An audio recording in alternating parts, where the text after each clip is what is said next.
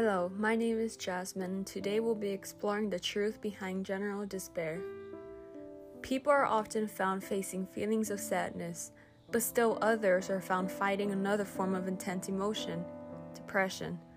The branding of this emotion as a mental illness has caused a bias in many lives, making it increasingly difficult to cope and work through it. However, this stigma does not hinder some people from reaching out to those affected. The author of my chosen poem displays this well. People like this are ones who make recovery possible for many, including me. I like this poem because Katie Ritchie uses imagery as she describes a personal experience. This makes the reader feel as if she understands them.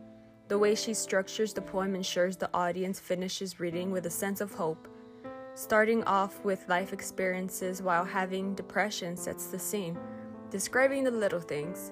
The transition to heavier feelings, such as fighting with self harm, switches the poem to a solemn mood. But the poet is then sure to describe the importance of staying true to yourself and living your life to the fullest with no hesitation. Another reason I like this poem is because, as a whole, it gave me a sense of heavy happiness.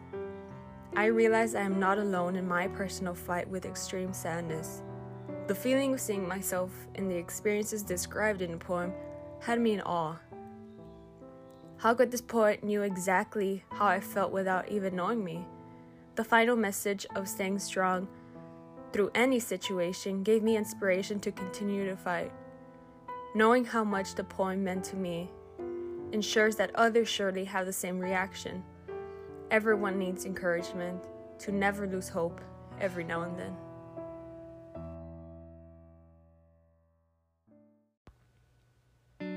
Depression Insists We Stay In by Katie Ritchie. There's not a single thing in your closet that should be worn after 1997. You do look fat in those pants, probably gained 20 pounds in the last 30 minutes. There's no parking within 10 blocks of the party.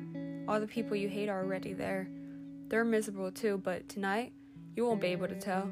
They'll have green string tied around their middle fingers, and you're supposed to know why. There will be 22 words spoken you don't know the meaning of. You will end all your sentences with prepositions. People will notice. People will laugh.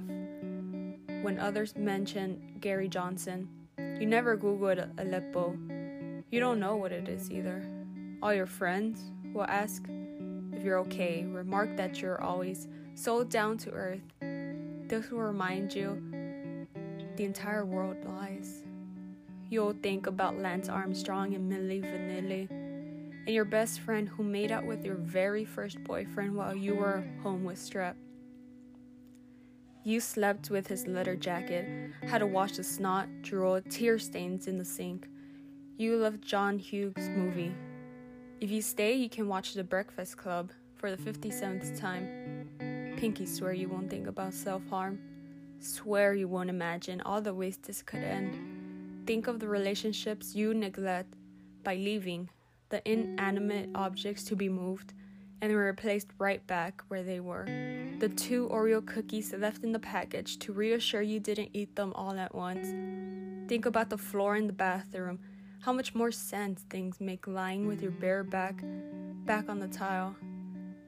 This is you. You were the plate in the half eaten sandwich.